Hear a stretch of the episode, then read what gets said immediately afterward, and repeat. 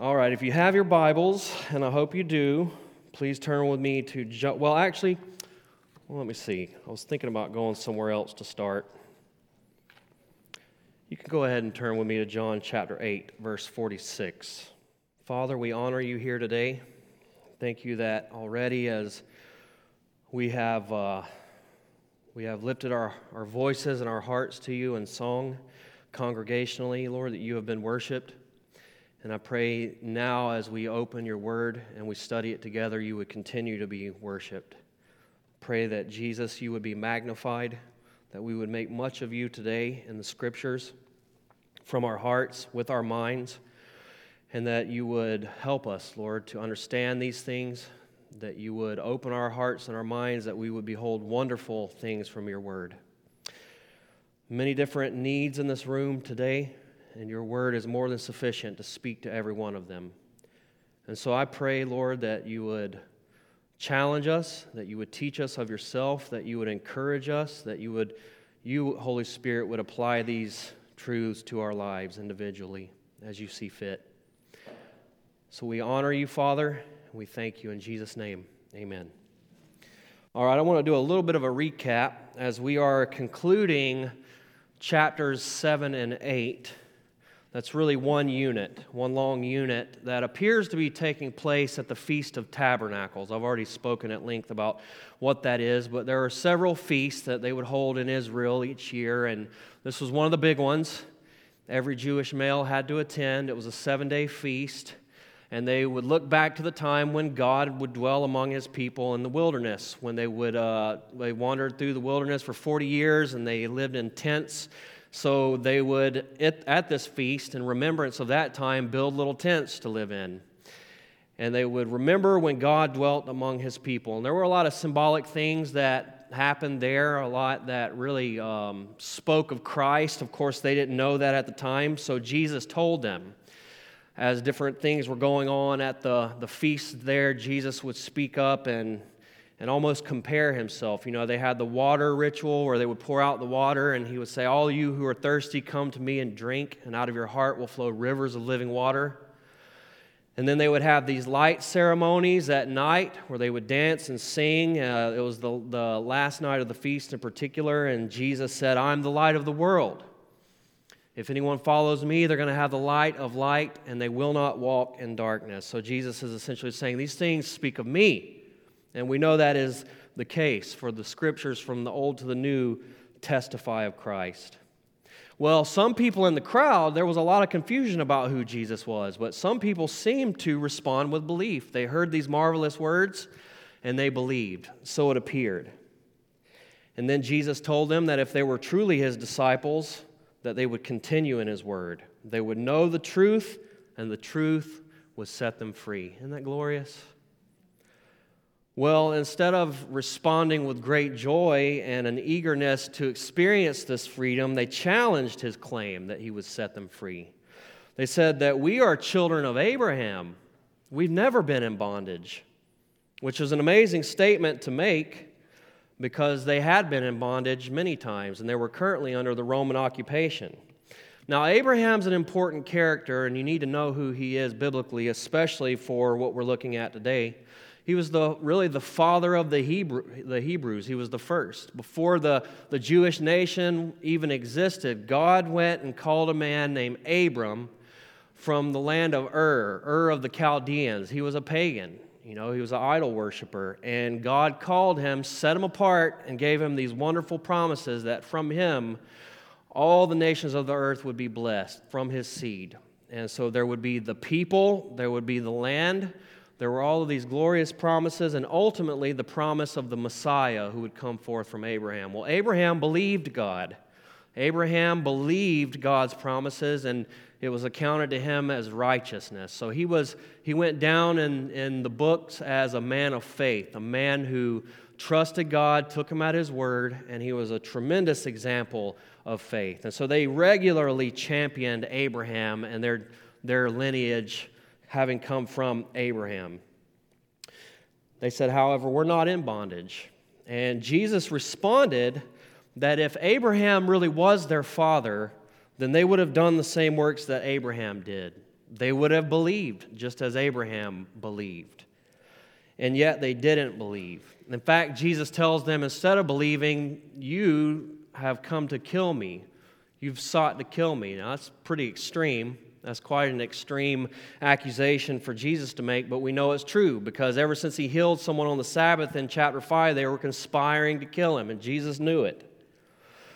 And so instead of responding to Jesus' claims, they just respond with ad hominem. That's just personal attacks.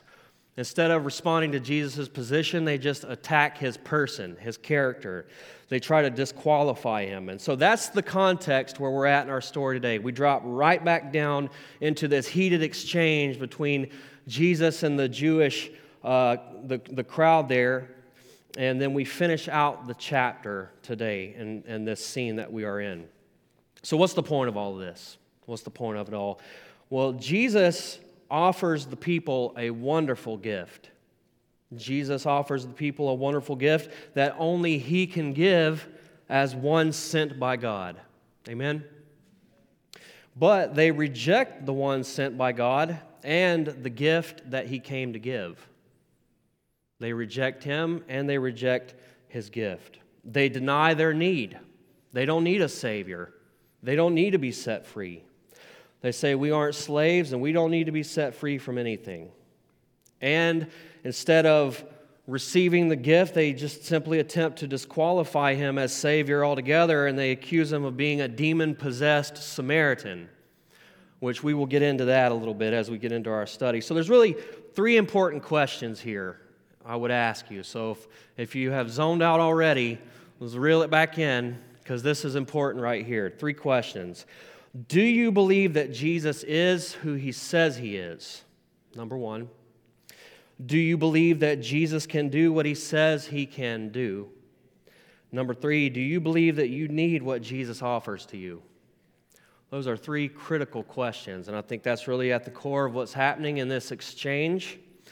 And I will go back to that as we work our way through this message. Now, I want to go ahead and tell you where we're going before we get into the text because there is some, uh, some, some information that we need to be clear on from the Old Testament. So, in this text today, this is one of the most definitive, clearest statements that Jesus makes concerning his divine nature, concerning his deity, concerning the fact that he is God in the flesh, that he is one with the Father. It's one of the most explicit statements in all of the scriptures. I would say next to Mark chapter 2, where Jesus says that he can forgive sins. And he is connecting himself back to Exodus chapter 3. Exodus chapter 3, the burning bush. Are we pretty familiar with that story? If you know anything about Moses, God's appointed Savior, the one who would go into Egypt and call the Israelites out of Egypt, and he would do battle with Pharaoh, as it were. Um, that Moses, that story, we see in Exodus chapter 3 where God calls Moses. Moses is a shepherd in the wilderness for 40 years, so he's out doing his duty and he sees a bush and it's on fire, but it's not being consumed by the fire. It's a, it's a miracle. It's a miracle that's happening. He sees it and he's curious, as you would imagine, and so he goes to inspect, to investigate. And we're told that the, the angel of the Lord was in the bush. It was the Lord, the Lord God. And when Moses approaches the bush, he says, Take your, feet, uh, your shoes off, you're on holy ground. And he bows his face to the earth. And God, from that burning bush, commissions him to go into Egypt and to tell Pharaoh to let his people go, to let the Israelites go, right? And so, of course, Moses immediately challenges his own abilities. He says, Look, I'm, I, am i am not a man of strong speech. I, I'm, you got the wrong guy. Let someone else do it. So they kind of have that back and forth. Then finally, he says he will go, but then he asks this really interesting question Who am I to tell them sent me? When they ask who sent you, who do I tell them sent me? And so this is how God responds to that. In Exodus chapter 13, it says, Then Moses said to God, Indeed, when I come to the children of Israel and say to them, The God of your fathers has sent me to you, and they say to me, What is his name? What shall I say to them? God said to Moses, I am who I am. I am who I am. And he said, Thus you shall say to the children of Israel, I am has sent me to you. Moreover, God said to Moses, Thus you shall say to the children of Israel, The Lord God of your fathers, the God of Abraham, the God of Isaac, and the God of Jacob, has sent me to you. This is my name forever, and this is my memorial to all generations. So I am, I am. That is who Moses was to say sent him. Now, this is a very fascinating name. It's a very fascinating phrase, and it's packed with all kinds of very deep and profound meaning. For God to be the I am, that's kind of like saying He's the uncaused cause. He's totally independent and self sufficient. He is outside of everything, everybody. He doesn't need anything from anyone. Amen? He doesn't need anything. Totally self sufficient within him and in and of him himself, his triune being. It speaks of God's eternality. He has always been and he will always be. His transcendence, he is outside of all things. His immutability, what he is, he has always been and he will always be. Our God never changes. Amen? Praise God for that. We live in a world that changes by the day, but our God does not change. He remains the same yesterday, today, and forever. And He's our strong tower that we can depend on and run to and count on in the time of need. But there's also another interesting aspect to this I am. I've almost, I've kind of heard it said like this He is what we need. He is what we need. One commentator puts it like this The name I am invites us to fill in the blank to meet our need. When we are in darkness, Jesus says, I am the light. When we are hungry, he says, I am the bread of life. When we are defenseless, he says, I am the good shepherd. And this, God's name, is both an announcement and an introduction. It announces God's presence and invites any interested to know him by experience and to taste and see that the Lord is good. He is all that we need. He is the giver of every good gift. And he invites us to taste and see that he is good and to experience the riches of his glory and grace. Amen. And so I've titled that, this message, Jesus is. Jesus is. Jesus connects himself to this statement today. Jesus says to his opponents at the very end of this text today that before Abraham was, finish it, I am. Say that again. Before Abraham was, I am. That's what Jesus says. It could not be more clear what Jesus is saying. And his, his opponents knew what he was saying because they picked up stones to kill him for it. And so, lest we be mistaken, it couldn't be more clear because his enemies knew what he was saying. So, with that, let's go ahead and look at our text.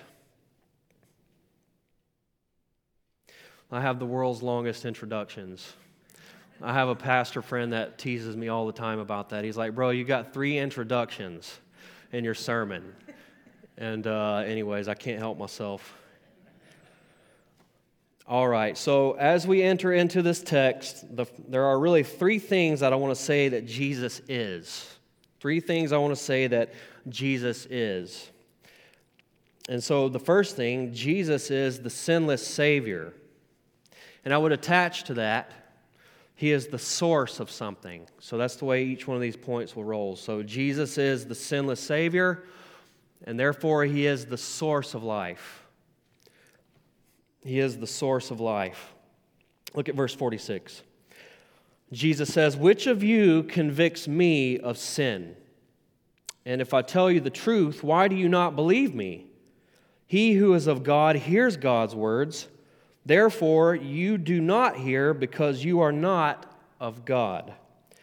Now, this is a shocking question that Jesus asks here. I don't know, we could easily pass over this. Who here convicts me of sin? Now, if I were to make such a bold statement or question right here, who here convicts me of sin? My wife right here could instantly raise her hand, all right, without skipping a beat. Because none of us could ask this question with real sincerity and expect anything other than guilt. Because we are all guilty of sin. We have all committed sins. We sin on a daily, maybe hourly basis, but we know that we fall so very short of God's glorious standard. We are sinners. But Jesus could say this. And what's amazing is he's not just talking to his enemies, he is in the presence of his closest associates. The disciples were with him all the time, day and night, for three years. And so he's with his closest associates and his fiercest enemies. And Jesus could say, Who here condemns me of sin? Who convicts me of sin? And nobody could really honestly raise any kind of a credible accusation against him, for he was sinless. So, this being the case, Jesus says, Why then do you not believe me? I haven't lied to you, I haven't sinned. I haven't done anything to make myself unworthy of your utmost and highest trust, then why do you not believe me? And then Jesus basically tells them why they don't believe him because they can't. Jesus says that you cannot believe me. He who is of God hears God's words, and you are not of God. That's what he says. Now, if you recall Pastor Dan's message last week, he talked about this concept of being children of God or children of the devil. And that's what Jesus said. You are of your father, the devil. You're not of your father, Abraham. God's not your father. The devil is your father. And therefore, you cannot hear or receive the words of God, the Father. And so that's essentially what Jesus is appealing to here. Jesus saying, I, there's no sin that you can convict me of, yet you still don't believe me. And the reason is, is because you can't believe me, because these are words from the Father. He's not your Father. Your Father is the devil. So I wanted to talk a little bit about that at this point. Because that's a real, that's a real problem. That's, that's a very serious, severe problem. If you are bound, if you are children of the devil, and the Bible says we all were that, that's kind of a, a radical, extreme statement. So I just want to talk about that for a moment. Second Corinthians chapter 4. Um, I'm doing my cross references from the NLT here. And it, uh, it says this 2 Corinthians 4 4 Satan, who is the God of this world, has blinded the minds of those who don't believe. They are unable to see the glorious light of the good news. They don't understand this message about the glory of Christ, who is the exact likeness of God. So there's a demonic, satanic blindness over those who do not know God. They can't believe. They don't see the gospel and understand it and its glorious implications. They reject it. Again, in Ephesians chapter 1, Paul essentially kind of says the same thing. He says, Once you were dead because of your disobedience and your many sins. You used to live in sin just like the rest of the world, obeying the devil, the commander of the powers of the unseen world. He is the spirit at work in the hearts of those who refuse to obey God.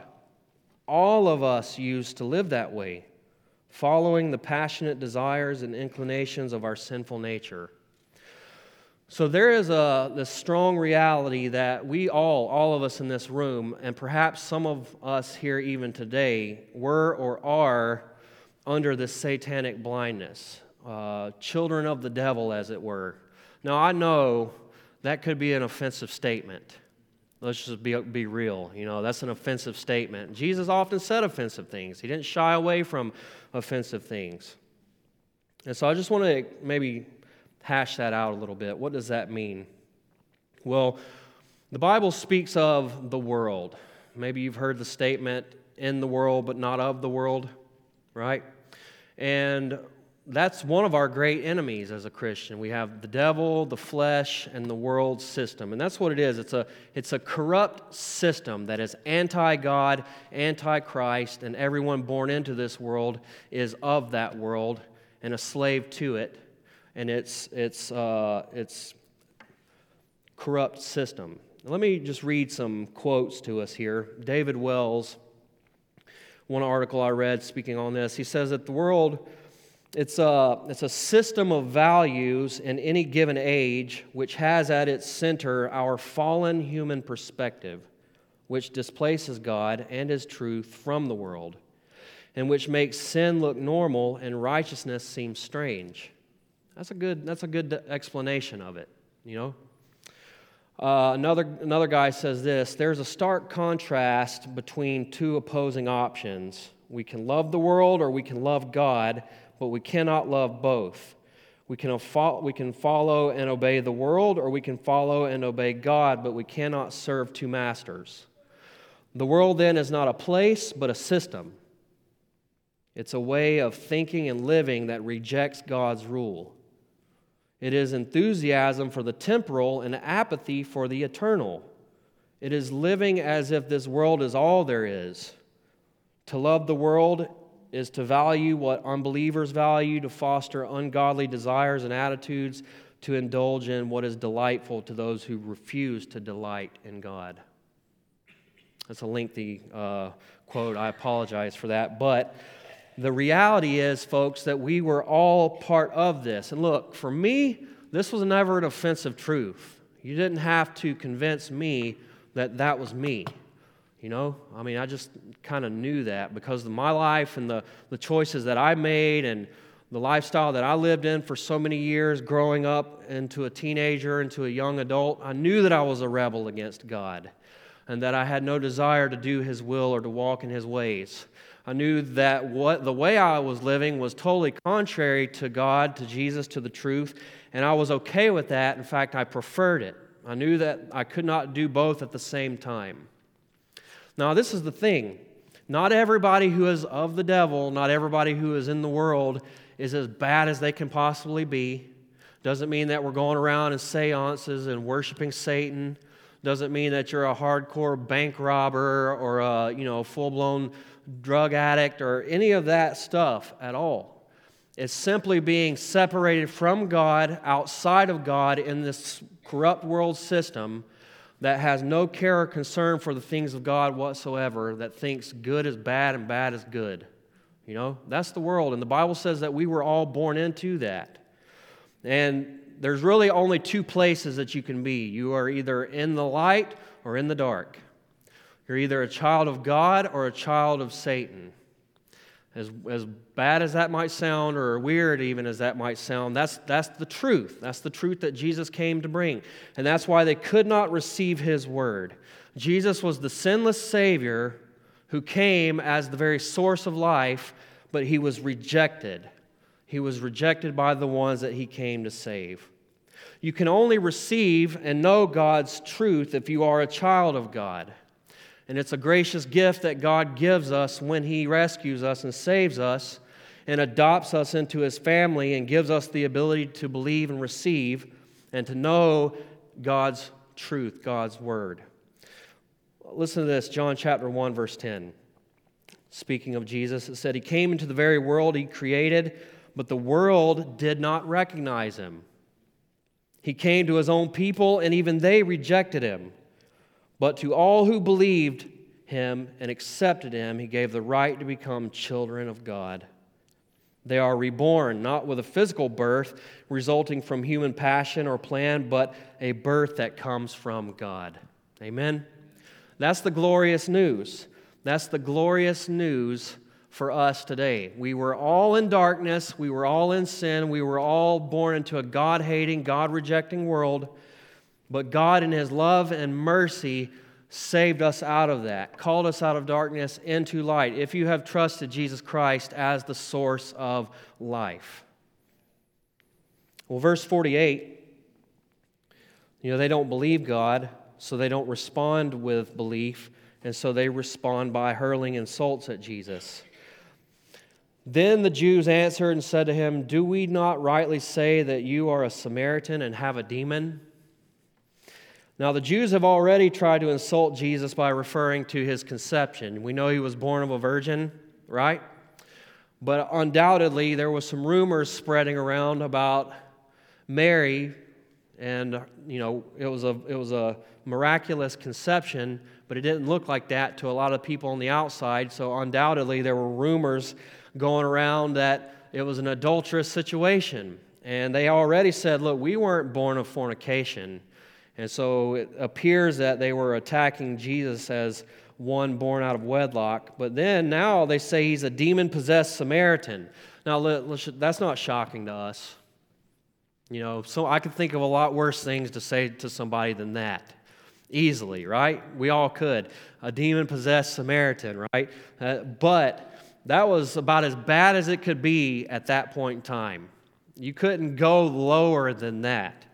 First off, to call someone a Samaritan, you know, the, the Jews were taken out of their land at one point taken captive to another land far away, but those who were left behind intermarried with some of those who had come in to conquer the land. And so they were, they were intermixed, and so they were half Jewish, half Gentile. And when the Jews were allowed to come back to their land, now there's this new people here, the people known as the Samaritans. And they saw them as traitors, as uh, not truly Jewish. And so there was this hostility right out the gate. And you may remember the story when uh, they came back into the land and, under Ezra and they wanted to rebuild and rebuild the temple, and then Nehemiah wanted to rebuild the wall. Remember that? Well, the Samaritans tried to help, and I think it was Nehemiah refused their help. So then that was like a slap in the face. So now there was a real enmity there all the more. And this just continued on and on. And by the time we get to this point, there was just a very deep hatred between the Jews and the Samaritans. And uh, they had different systems of worship, they had different places of worship. And, uh, you know, the, as far as the Jews were concerned, there was no greater contempt than for a Samaritan or to call somebody a Samaritan.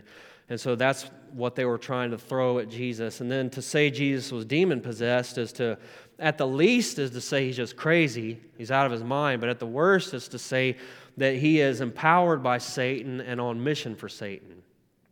And so they really come hard at Jesus. And you know, they see Jesus as a satanic Samaritan. They don't see him as the sinless one, they don't see him as a sinless Savior.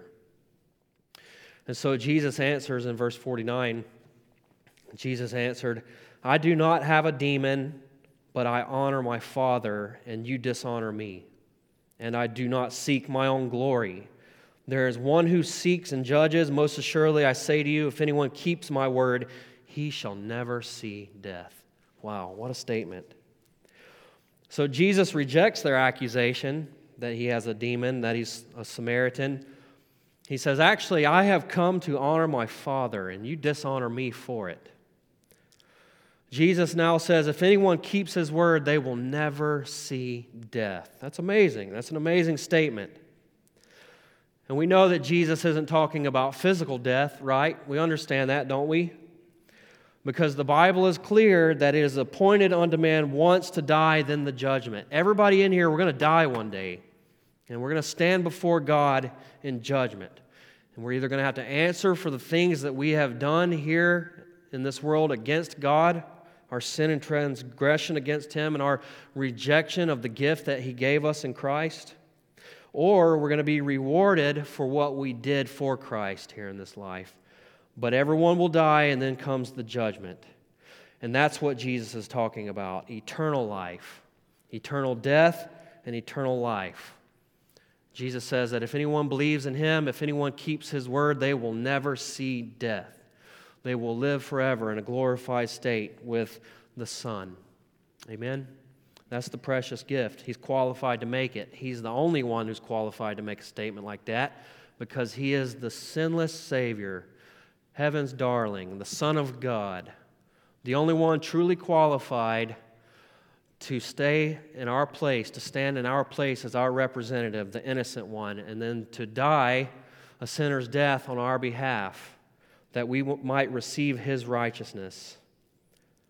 And for that reason, Jesus says in John chapter 5 Most assuredly I say to you, he who hears my word and believes in him who sent me has everlasting life and shall not come into judgment, but has passed from death to life. Amen? Have passed from death to life. John 10:10 10, 10, Jesus says, "The thief does not come except to steal and to kill and to destroy, and I have come that they may have life and that they may have it more abundantly." Jesus came to give life, abundant life, life eternal, but not just life eternally, life here and now. Life here and now as I consider the promises of Christ, the promises of God, the life that is mine in Christ Jesus that has been given to me by the only true source of life, there is no question, no question whatsoever that the life that I now live in Christ It is life. I'm living. Amen. Living the dream. I remember before Christ, that was not life at all. That was death. That was destruction. That's all it was. Nothing more, nothing less. Christ came to give life abundantly. He alone is qualified to do that. 2 Corinthians 5:21 God made him who knew no sin to be sin for us that we might become the righteousness of God in him. Amen. He's the sinless savior. He's the only one who could say, Who here convicts me of sin and stand innocent? He knew no sin, yet God made him sin for us. God placed our sin on him on that cursed tree, and he drank the cup of God's wrath and said, It is finished. And he died and he rose again from the grave, victorious. Amen? And Jesus says in Luke chapter 4 The Spirit of the Lord is upon me. He has anointed me to bring good news to the poor. He has sent me to proclaim the captives will be released, that the blind will see, and that the oppressed will be set free. Amen? He came to set the captives free. He came to set the captives free. I'm one of them. He set me free. There are many in this room who can testify the same. You have been set free. Amen. We have been released. The blind have been given sight. The oppressed have been set free. That is the promise that is ours if you see Jesus as the sinless Savior and the source of life. Amen. That's great news. That's glorious news. So, as we move into the second part here, we're going to see that Jesus is greater than Abraham. Jesus is greater than Abraham. And I would say he's the source of faith. He's the source of faith. Verse 52 Then the Jews said to him, Now we know that you have a demon. Abraham is dead and the prophets, and you say, If anyone keeps my word, he shall never taste death. Are you greater than our father Abraham, who is dead, and the prophets who are dead? Who do you make yourself out to be? Well, now they're fired up. They are excited. They think they got him. They think they got him. They have proven themselves correct in their accusation against Jesus. Clearly, you have a demon. They said, Even Abraham is dead. The prophets are dead. And you're saying that if someone keeps your word, they're never going to die? Now, obviously, they don't understand what Jesus is saying. But then they say, Who do you think you are? Jesus, you think you're greater than Abraham? You think you're better than him? And that's exactly what Jesus is saying. Jesus is greater than Abraham. Jesus is greater than all. He is the supreme, all sufficient Savior. He has all the preeminence. God has exalted him to the highest place and given him a name above every name. He is the creator of all things, He is the source and the giver of life. Abraham bows in honor and reverence to the King Jesus. Well, Jesus says in verse 54 If I honor myself, my honor is nothing. It is my Father who honors me, of who you say he is your God. Yet you have not known him, but I know him. And if I say I do not know him, I shall be a liar like you. But I do know him, and I keep his word. Your father Abraham rejoiced to see my day, and he saw it and was glad. So Jesus essentially says, Look, I haven't come to honor myself. My Father honors me. The very one that you claim to know, he honors me. Jesus says that I do know him and I keep his word, and if I were to say otherwise, that would make me a liar like you. Man, that's, that was a good one. That was fast. I mean, Jesus came right back on him with that one. I'd be a liar like you if I said otherwise. Then Jesus says something incredibly fascinating. He says, Your father Abraham rejoiced to see my day, and he saw it and was glad. Now, Abraham was about approximately 2,000 years before Jesus. And so Jesus makes this startling statement that Abraham saw him and was glad. And so there have been some suggestions as to what this could even mean. There are what we call appearances of Christ in the Old Testament, Christophanies. and uh, the angel of the Lord in particular. And in Genesis 18, 1 through 3, Abraham is hosting the Lord and some other angels and having this exchange with them. And then Abraham intercedes on um, Sodom's behalf for Lot. Could be that that's what Jesus is referencing. There are several of those. Uh, I don't know if you know the, the character Melchizedek. I just can't get into all of this. But some people think Melchizedek is Christ. Not so sure about that, but they, uh, they think that possibly Abraham's interaction with Melchizedek in Genesis 14 could be that. But at any, any rate, it's clear that what Jesus is saying here is that Abraham saw Jesus and expressed great joy and excitement. Abraham is subservient to Jesus.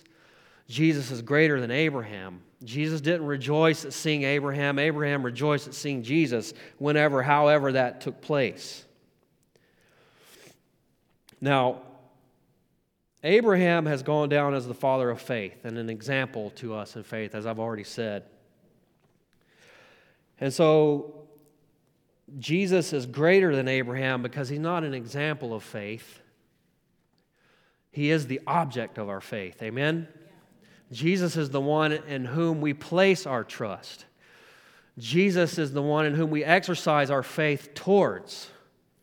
And so Jesus is the champion of our faith. It's because of him that we can even have faith and be saved. If it weren't for the object of our faith, then faith and faith means nothing. You know, we hear that statement a lot got to have faith. Faith and faith. Well, faith and faith means nothing. Faith in ourselves, that's even more disappointing. Faith in who? Faith in what? Faith in Jesus Christ. In Hebrews 12, 1 and 2, it says, Let us run with endurance the race God has set before us. We do this by keeping our eyes on Jesus, the champion. I love that. The champion who initiates and perfects our faith. So he's the Lord, he's the one in whom we believe. He initiates this faith in us. He gifts us this faith and He perfects this faith. He strengthens our faith. He builds our faith. So Jesus is more than just an example of faith, He's the author and perfecter of faith. He is the object of our faith. So there may be some in here today, you're exhausted, you're weary, you're tired. Maybe you've been trying to work yourself to God. Maybe you haven't been seeking God at all. Maybe you've just been out in the world doing your own thing and you've gotten, you've, you've had your fill of that. You've come to the end of yourself.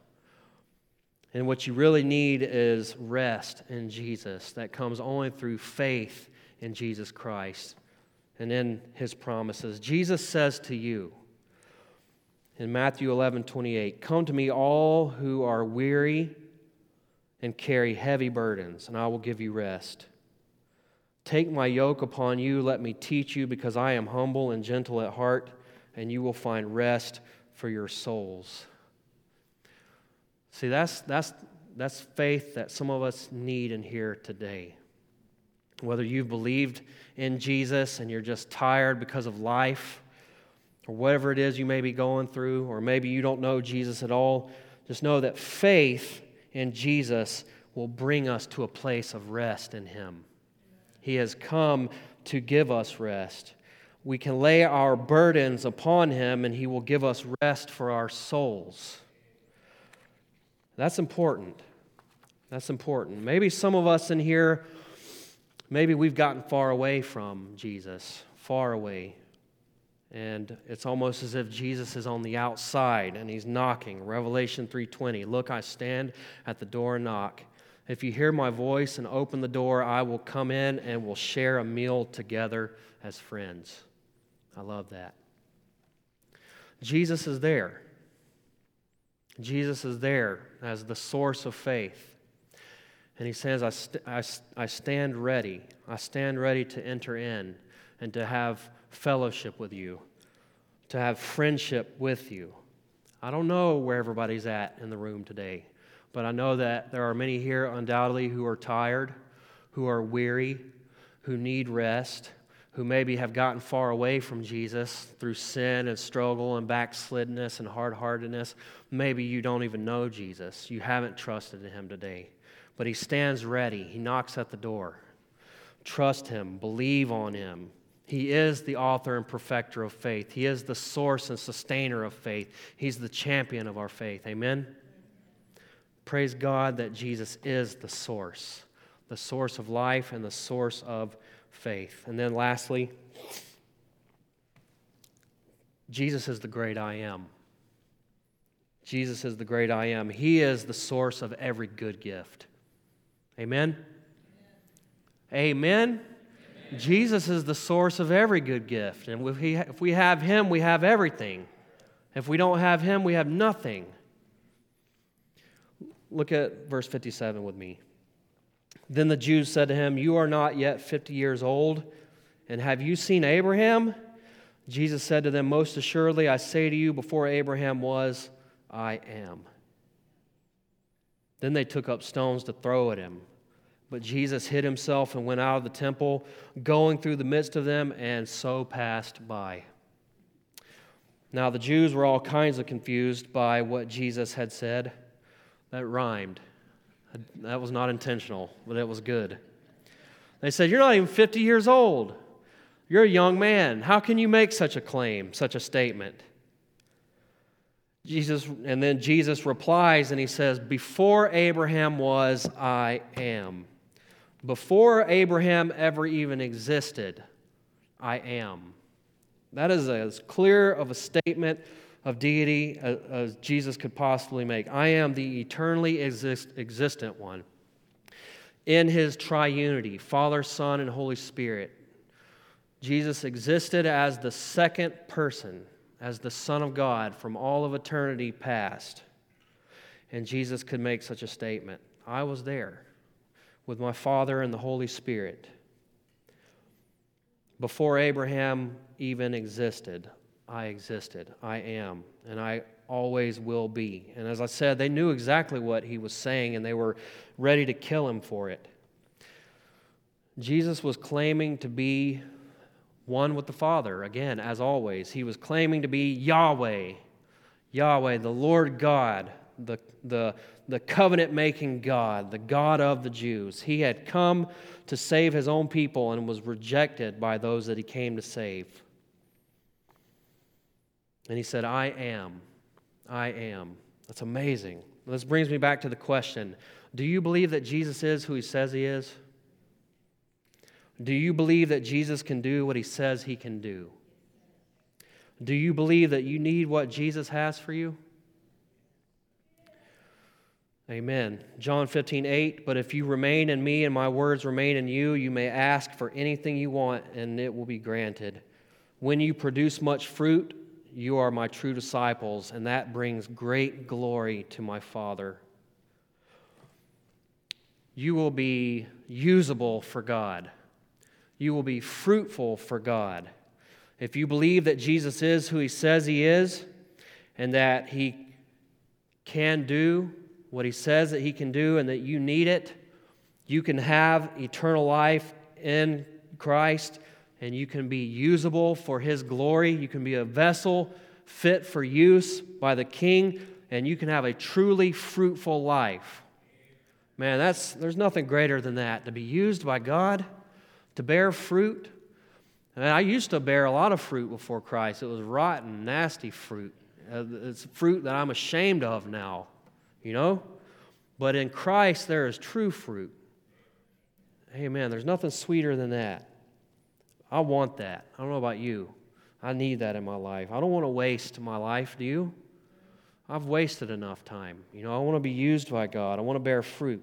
If you believe that Jesus is who he says he is and that he can do what he says he can do and that you need what he has for you, that can be you. 2 Peter 1, verse 2 says, May God give you more and more grace and peace as you grow in your knowledge of God and Jesus our Lord. By his divine power, God has given us everything that we need for living a godly life. We have received all of this by coming to know him, the one who called us to himself by means of his marvelous and glory, uh, glorious excellence. And because of his glory and excellence, he has given us great and precious promises. Amen? We have great and precious promises. And there's one right here. If you believe Jesus is who he says he is and he can do what he says he can do and that you need what he has, you will have all things necessary for life and godliness through your knowledge and relationship with him. Amen? I don't know about you, I need some of that in my life. I need a lot of that in my life.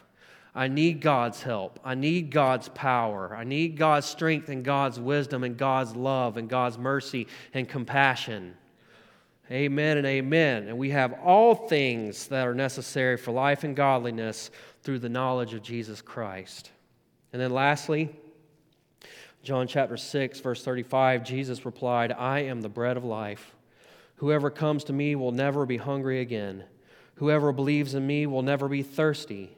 For I have come down from heaven to do the will of God who sent me, not to do my own will. And this is the will of God, that I should not lose even one of all that he has given me, but that I should raise them up at the last day. Acceptance.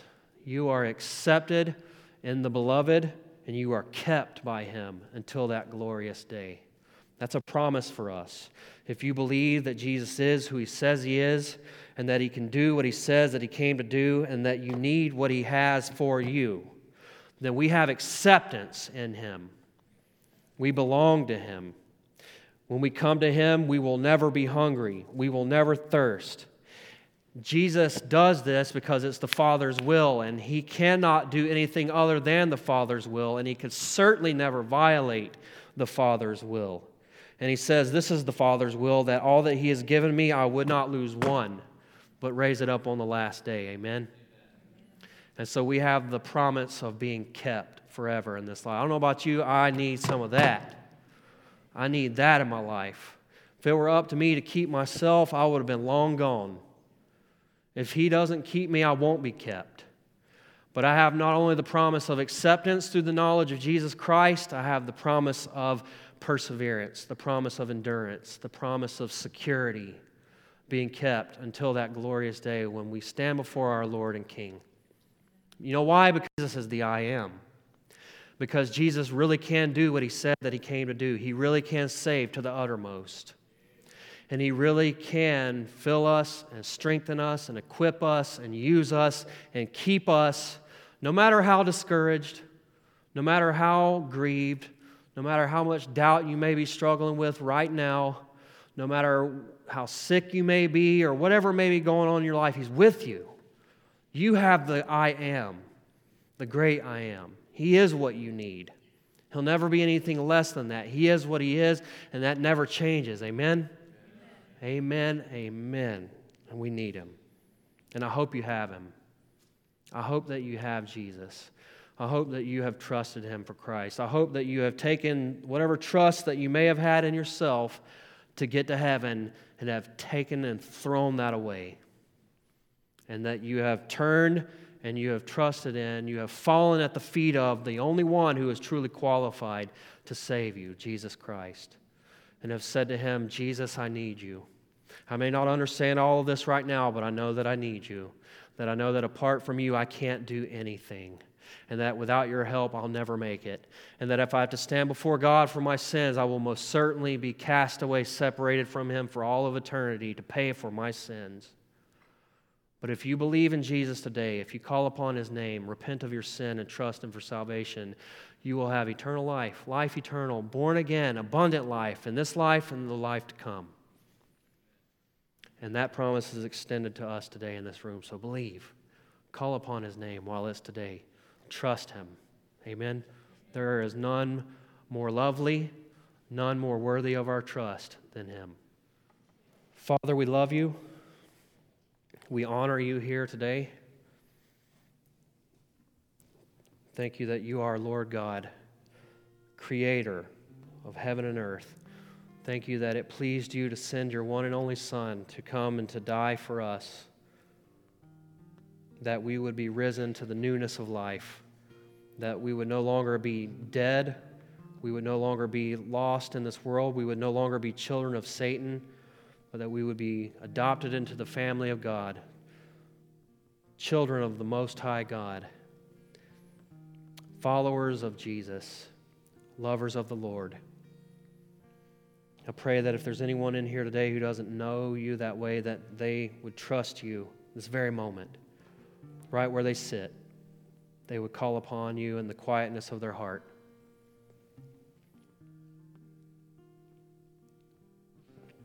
Thank you, Jesus, that you are the I am. You are what we need you to be. You are the most suitable gift for our greatest need. Thank you that you are the greatest gift that came down from heaven. We praise you here today. We worship you in Jesus' name. Amen.